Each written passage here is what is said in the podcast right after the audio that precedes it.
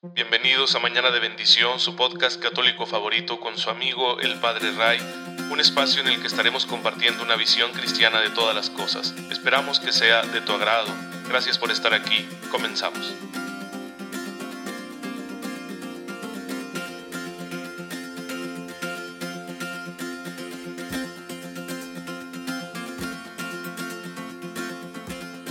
Muy buenos días, bienvenidos a su podcast católico favorito Mañana de Bendición. Soy su amigo el Padre Ray. Espero en Dios que se encuentren muy pero muy bien, disfrutando de cada cosa buena que el Señor ya está poniendo en nuestras vidas, disfrutando de su gracia, que nos permite hacerlo todo a la manera de Cristo, que nos permite enfrentar todas las situaciones de la vida cotidiana, desde las más pequeñas hasta las más grandes, siempre con una actitud semejante a la de nuestro Señor, a la de nuestro Maestro, con amor, con el corazón de Dios, con misericordia, de una forma compasiva, así podemos nosotros resolver todo lo que se nos presenta, porque para eso es la gracia y la gracia es eficaz si uno la deja actuar en su vida. Así que hermanos, aprovechenla, agradezcanla y, la mejor manera de agradecerlo, bueno, es precisamente poniéndolo en práctica. Y pues ya muchos hermanos nuestros lo hicieron y, con esa gracia se convirtieron en, en lumbreras, ¿sí? en faros, que iluminan la existencia de los hombres con su ejemplo de virtud, de sacrificio, de fe, de donación, nos enseñan lo que la gracia puede producir cuando no tiene obstáculos en la vida de una persona.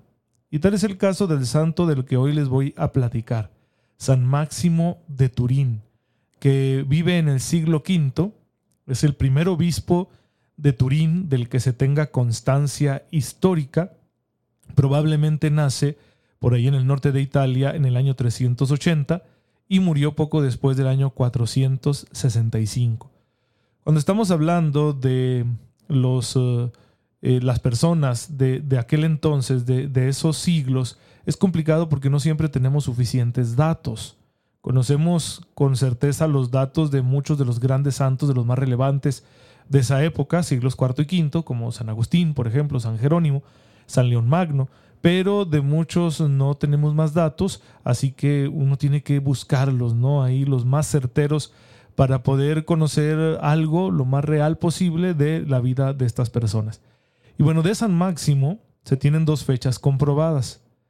En el año 451 fue enviado al sínodo de Milán. Un sínodo es una reunión eclesial, en este caso son sínodos de los obispos, los obispos de una región se reunían en un lugar, en este caso Milán, que es una ciudad mayor, por lo tanto es una sede episcopal mayor, ¿sí? lo que llamaríamos nosotros una sede archiepiscopal, es decir, su obispo es llamado arzobispo u obispo principal, y que va a tener cierta autoridad sobre los obispos que están por ahí cerca en las diócesis vecinas, que por lo general se corresponden a ciudades más pequeñas. Entonces Turín es una diócesis que depende, de cierto modo, de la arquidiócesis de Milán estoy diciéndolo de forma simplificada, pero nos ayuda a entender.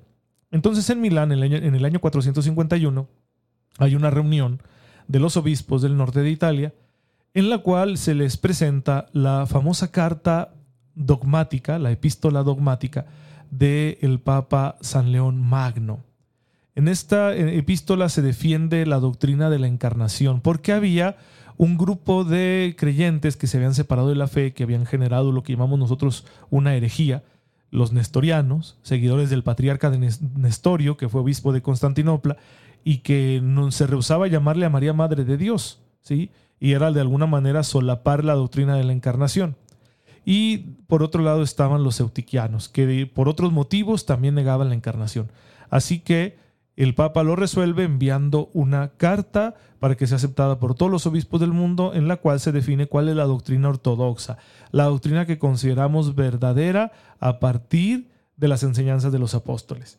Y bueno, entonces cada región se iba reuniendo, los obispos de cada región se reunían para recibir esta carta y aceptarla y firmarla. Así que en el año 451 sucede esto en Milán y ahí se tiene la firma de Máximo, obispo de Turín.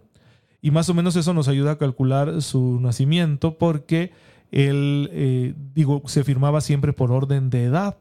Y eh, por el lugar que él ocupa, bueno, pues se dice que en ese año 451 tendría una cierta edad y de ahí se calcula su nacimiento. ¿sí? Y luego después hay otra reunión así en Roma con otros fines y ahí Máximo va a firmar inmediatamente después del Papa, lo que indica que va a ser el más anciano de los 48 obispos que estuvieron presentes en ese sínodo de Roma del año 465. Tenemos pues sus firmas, además de muchos escritos de él que se conservan. Y por esos escritos, sí, más o menos se entiende su cuál fue el año de su nacimiento, porque en uno de ellos narra ser haber sido testigo de la muerte del martirio de tres sacerdotes misioneros en un lugar de los Alpes.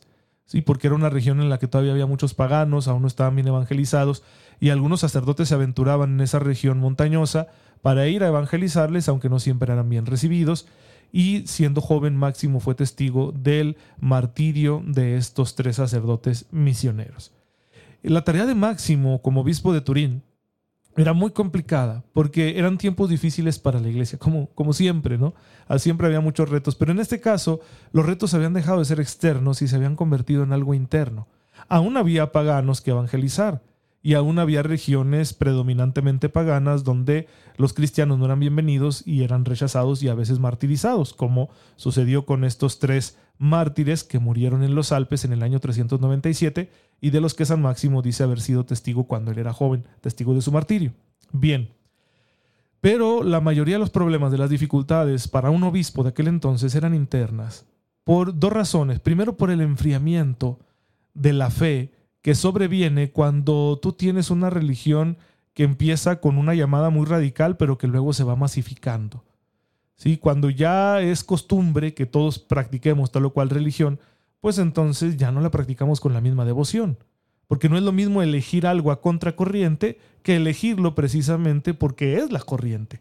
Así que ese es un reto que la iglesia empieza a enfrentar, que los obispos van a tener que afrontar con mucha inteligencia, creatividad, para poder ofrecer caminos de maduración a los nuevos cristianos que no pierdan su esencia por el hecho de que ya se ha vuelto el cristianismo, la Iglesia Católica, la religión predominante en el Imperio Romano. Ese es uno de los riesgos. Eh, el otro, el otro gran reto son las herejías. El que algún estudioso luego se obsesiona con una idea de la fe, la saca de su contexto como que la extirpa del conjunto de verdades armoniosas que conforman la fe cristiana, y en ese sentido, como decía Chesterton, esa verdad enloquece. Es decir, la obsesión por una sola idea que forma parte del conjunto de ideas de la fe pues tiende a negar las demás y ahí se vuelve un conflicto. Le pasó, por ejemplo, al patriarca Nestorio, ¿sí? que por señalar que María no había engendrado la divinidad de Jesucristo, lo cual se supone que lo tendrían claro los católicos de ese tiempo, se negó a entender que la única persona de Jesús es el verbo. ¿sí? La única persona de Cristo es divina, Cristo es Dios aunque tenga una naturaleza humana, su persona es divina. No hay en Cristo dos personas, una humana y una divina, sino solo la persona divina del Verbo, el Hijo de Dios, la segunda persona de la Santísima Trinidad, que se ha encarnado.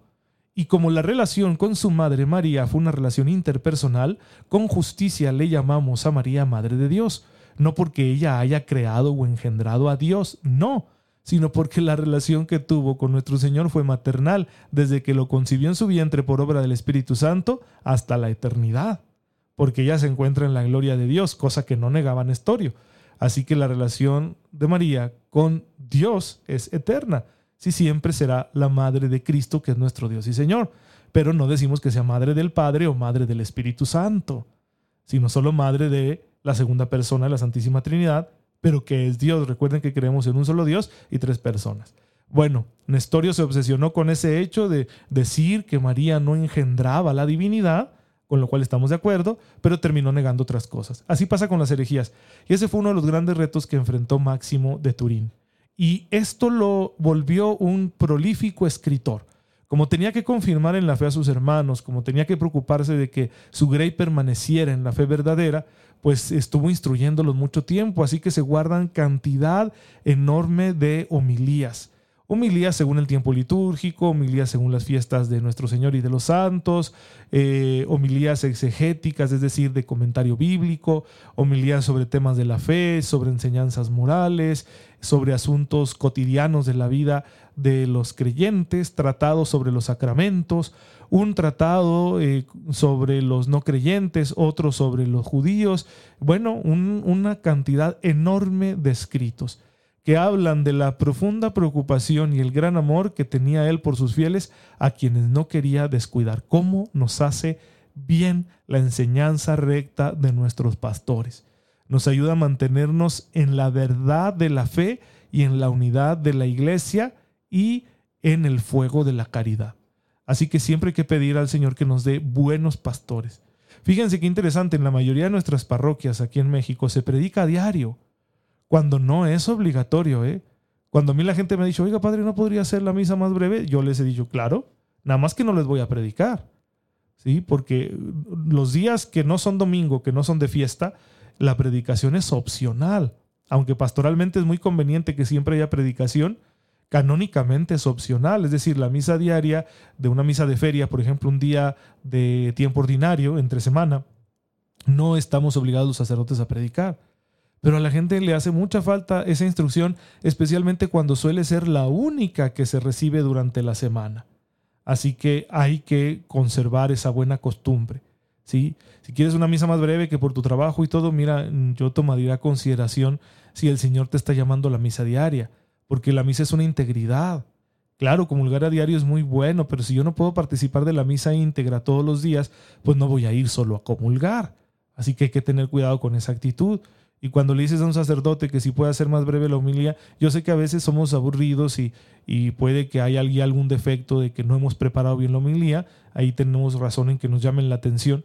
Sin embargo, eh, considerar eso, decir, me están dando un alimento muy bueno, voy a aprovecharlo cuando pueda y cuando no se pueda, pues gloria a Dios. Sí, porque la única forma de ser más cortas de lo que ya son las misas de entre semana es cuando evitamos la predicación.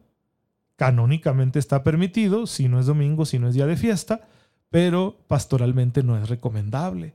Por eso los eh, antiguos obispos, como San Máximo de Turín, eh, predicaban tanto y hacían tantas homilías y hasta las dejaban por escrito. Ojalá que no nos falte nunca esta sana doctrina de nuestros pastores, esta preocupación pastoral por los fieles, para que nos sigan ayudando a mantenernos unidos al cuerpo de Cristo, proclamando la verdad del Evangelio y llevando el amor de Dios a nuestros hermanos. Pero bueno, en una tarea tan noble y exigente como la que tiene un obispo de guardar a todos sus fieles, eh, necesita que sea una persona de mucha oración, de una espiritualidad sólida. Y por eso la iglesia nos recuerda constantemente la seriedad con la que debemos tomarnos nuestra vida espiritual y nos presenta como un modelo para la misma, pues la oración que Cristo nos enseñó, el Padre nuestro. Y es lo que estamos haciendo aquí en Mañana de Bendición, explorando esta oración según las enseñanzas del Catecismo de la Iglesia Católica y estamos en esta frase que dice, perdona nuestras ofensas como también nosotros perdonamos a los que nos ofenden. El propósito final, el fin último de esta petición es que ustedes y yo mm, transfiguremos a Cristo en nuestras vidas, que nosotros transparentemos su amor, su manera de ser. Por eso el perdón es algo cumbre en nuestra vida como cristianos. El perdón es una muestra clarísima de que verdaderamente estamos en comunión con Cristo, de que realmente lo amamos y amamos a los demás. Es tener un corazón como el suyo. Ese es el fin último, no es para creernos superiores, no es simplemente, como les decía ayer, para ese perdón psicológico que uno realiza por su propio bien y que es conveniente realizarlo, pero no se agota ahí el misterio de esta petición, sino que ante todo es que nosotros mostremos al gran misericordioso, al Maestro de la misericordia, que no solo la enseñó, sino que la vivió, a Jesucristo nuestro Señor. El perdón es un testimonio elocuente de que el amor es más fuerte que el pecado, de que la presencia de Dios, la presencia amorosa de Dios es más grande que cualquier mal, cualquier tragedia, cualquier crueldad que los seres humanos podamos practicar unos con otros. Los grandes mártires de ayer y de hoy dan testimonio de Jesús. Fíjense cómo los mártires de la persecución religiosa en México morían perdonando. Pedían la oportunidad de perdonar a sus verdugos. Hubo incluso quien absolvió alguno de sus, de sus verdugos de los que le dispararon ahí en el paredón de fusilamiento. Qué impresionante, ¿no? Capacidad para morir no maldiciendo, sino con una bendición diciendo yo les perdono y viva Cristo Rey. Así tendría que ser nuestra existencia. Que puede costarnos mucho, por supuesto, pero recuerden siempre las letras pequeñas que son tan importantes de la alianza que tenemos con Dios a través de Cristo, con su gracia. Con su gracia es posible. ¿Y cómo accedo yo a la gracia? ¿Cómo dejo que la gracia de Dios empape mi vida? Bueno, necesito orar. La oración que yo hago le va abriendo espacio en mi existencia personal a la acción de la gracia y la gracia actuará dándome una capacidad cada vez mayor de comprender, de perdonar, de volverme un intercesor incluso de quienes me hacen daño. El perdón es una condición fundamental de la reconciliación que los hijos de Dios estamos llamados a tener con el Padre. Si sientes que has ofendido a tu Padre Dios, pues es necesario que te reconcilies con tus hermanos para que puedas recibir su perdón y ser readmitido en su amistad. El perdón es necesario para la reconciliación entre los hombres. No puede haber reconciliación, no puede haber paz y concordia si nosotros no nos ponemos a perdonarnos, si no nos damos un mutuo perdón. A ese respecto, el catecismo nos recuerda la importancia de una enseñanza más o menos reciente de la Iglesia, de San Juan Pablo II, en la encíclica Dives in Misericordia, que significa eh, ricos en misericordia. Les recomiendo que la busquen. Dives con V, Dives in misericordia. Ya saben que las encíclicas de los papas por lo general llevan título en latín, a veces han llegado a tener el título en otro idioma como Fratelli Tutti, que es italiano, una carta muy reciente, carta encíclica de el Santo Padre Francisco, y que también conviene que la lean, porque ahí habla de la fraternidad y la fraternidad no puede lograrse sin el perdón como Cristo nos lo enseñó. Así que tenemos mucha riqueza en el magisterio de la Iglesia acerca del perdón. Recuerden que lo que el magisterio busca, siguiendo las mociones del Espíritu Santo, es actualizar el mensaje evangélico, presentar el mensaje del Evangelio de nuestro Señor en las circunstancias concretas, para que las realidades que vivimos hoy, que pueden ser distintas de las que se vivieron en aquel tiempo, obtengan una luz, sean iluminadas por lo que el Evangelio tiene de eterno porque la doctrina evangélica es vigente para siempre, no es solo para su propio contexto histórico.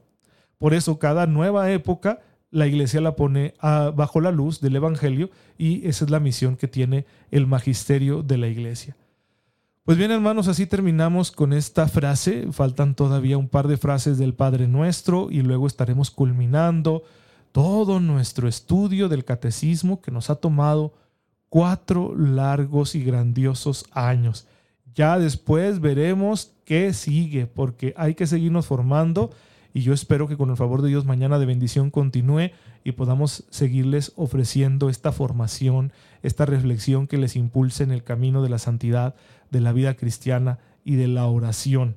Pero bueno, ya veremos en su momento qué, se necesita. Yo estoy intentando discernir que es como lo más urgente que nos hace falta ahorita a los católicos, ¿verdad? Para vivir en plenitud y pues ahí poner mi granito de arena y que ya Dios lo bendiga y que se haga con él lo que él quiera que se haga. Pero pues mientras nos faltan algunos episodios más para poder culminar con toda esta obra. Bien, por último, al seguir hablando del perdón, es muy importante que también aprendamos a perdonarnos nosotros mismos. También esto lo quiere el Señor. Vamos, si Él me perdona, ¿quién soy yo para no perdonarme? A veces la falta de perdón hacia uno mismo es soberbia, ¿sí? Una soberbia que nos vuelve incapaces de aceptar que tenemos fallas y que hemos realizado cosas vergonzosas, cosas tristes, cosas eh, francamente malas, ¿no? Que hasta merecerían un castigo. Las hemos hecho. ¿Y cuál es el problema? Fórmate en la fila de los pecadores, que Dios ama al pecador y viene por él para redimirlo. Pero si tú con soberbia estás ahí con que es que yo no quisiera tener esto, no vas a perdonarte y es una forma de poner en duda la misericordia de Dios. Yo te recomiendo, no lo hagas. No dudes de su misericordia. Con humildad perdónate también a ti mismo. Acepta las consecuencias de tus actos, pero deja de culparte, porque el Señor te ha perdonado, te libera, tendrás que hacer penitencia, pero te libera de la culpa para que vuelvas a ser admitido en su presencia. Te damos gracias, Señor, porque en tu infinita misericordia nos perdonas todos los días. Ayúdanos a perdonarnos también a nosotros mismos, de manera que vivamos libres como tú quieres para dedicarnos a tu servicio para amar a nuestros hermanos, a quienes también estamos llamados a perdonar. Por Jesucristo nuestro Señor. Amén. El Señor esté con ustedes. La bendición de Dios Todopoderoso, Padre, Hijo y Espíritu Santo, descienda sobre ustedes y los acompañe siempre. Hermanos, gracias por estar en sintonía con su servidor. Rueguen por mí, yo lo hago por ustedes. y nos vemos mañana, si Dios lo permite.